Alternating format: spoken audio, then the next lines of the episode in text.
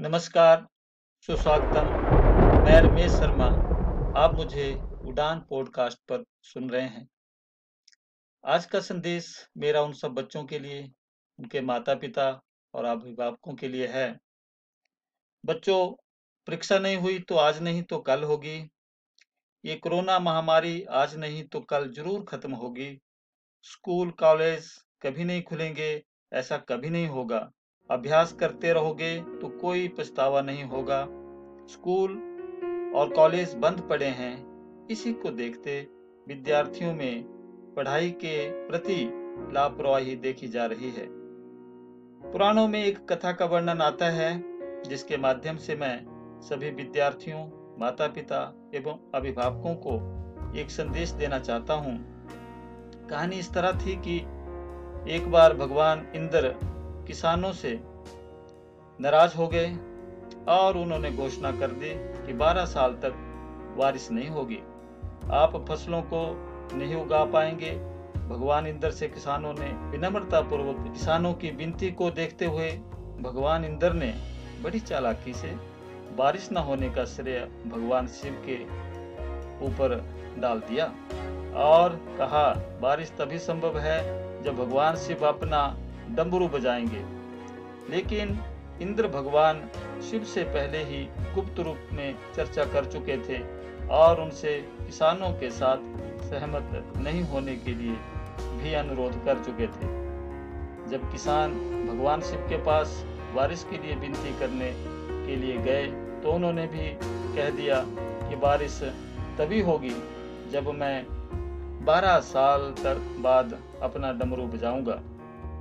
निराश होकर वापस लौटते किसानों ने 12 साल तक इंतज़ार करने का फैसला किया। लेकिन उनमें से एक किसान वापस लौटकर नियमित रूप से अपना काम कर रहा था, खेती कर रहा था, यहाँ तक कि बीज भी बो रहा था। अन्य किसानों ने यह देखकर उस किसान का मज़ाक उड़ाना चालू कर दिया। कुछ किसानों ने उससे पूछा कि आप अपना समय और ऊर्जा क्यों बर्बाद कर रहे हो? जबकि आप जानते हैं कि 12 साल तक बारिश नहीं होने वाली। उस किसान ने जवाब दिया कि मुझे पता है कि बारिश के बिना मेरी फ़सल नहीं आएगी। भैया, लेकिन मैं यह सब केवल अभ्यास के रूप में कर रहा हूँ। 12 साल बाद मैं फ़सलों को उगाने और खेतों में काम करने की प्रक्रिया को ही भूल जाऊँगा। शरीर की काम करने की आदत छूट जाएगी। और शरीर आलस का शिकार हो जाएगा। इसलिए मैं अभ्यास करता रहता हूँ कि जब 12 साल बाद बारिश होगी तो मुझे काम करने में मुश्किल नहीं होगी। जब इस किसान की बात पार्वती जी को पता चली तो उन्होंने भी चिंतित होकर शिव जी से कहा कि, महाराज, आप भी 12 साल बाद डमरू बजाना भूल सकते हैं। ये सुनकर भगवान शिव भी चिंतित हो गए। इसलिए कहीं वो डमरू बजाना भूल तो नहीं गए इसकी जाँच करने की सोची और अपना डमरू उठाकर बजाने की कोशिश करने लगे। कोशिश करते हुए जैसे ही डमरू से आवाज़ आई, वैसे ही बारिश होने लगी और जो किसान नियमित रूप से अपना काम कर रहा था, उस किसान का खेत फ़सलों से हरा भरा हो गया। लेकिन बाकी सभी बारिश का इंतज़ार करते किसानों को पछतावा हुआ क्योंकि उन्होंने अभ्यास करना भी छोड़ दिया था। इसी तरह दो सप्ताह बाद, दो महीने बाद या दो साल बाद लॉकडाउन समाप्त हो जाएगा, कोरोना महामारी भी खत्म हो जाएगी। इसको घुरने या इस महामारी के खत्म होने तक का इंतज़ार करने से बेहतर है कि आप जिस कक्षा में हैं या जिस अगली कक्षा में आप जाने वाले हैं, उसका अध्ययन करें। पुस्तकों का अध्ययन कर अपने कौशल को तेज करें। आपके पास जो ज्ञान है, उसे और बढ़ाएँ।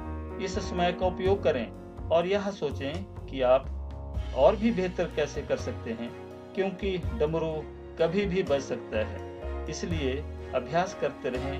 अभ्यास ही आपका जो गुणवत्ता है, उसका सार है। अभ्यास ही जो आपको किसी भी क्षेत्र में पूर्व और पूर्ण बनाता है। तो इसलिए अगर आप अपनी पढ़ाई को लापरवाही से छोड़कर अभ्यास करते रहेंगे तो जब भी काम करने का समय आएगा, परीक्षा देने का समय आएगा तो आप हर चुनौती और हर प्रश्न का जवाब देने के लिए तैयार रहेंगे। अपना ध्यान रखें और अपनों का ख्याल रखें, क्योंकि कोरोना अभी गया नहीं है। घर पर ही रहने की कोशिश करें, ताकि आप भी और अन्य भी सुरक्षित रहें और नियमित रूप से अभ्यास करते रहें, क्योंकि डमरू कभी भी बच सकता है। अच्छा लगा तो कमेंट और शेयर ज़रूर करिएगा। और यदि आप पेरेंट्स हैं, अभिभावक हैं माता पिता हैं तो अपने बच्चों के साथ ज़रूर इस पॉडकास्ट को शेयर कीजिएगा। आपका प्रेम, स्नेह और आशीर्वाद मिलता रहे। आप मुझे उड़ान पॉडकास्ट पर सुनते रहिए। धन्यवाद।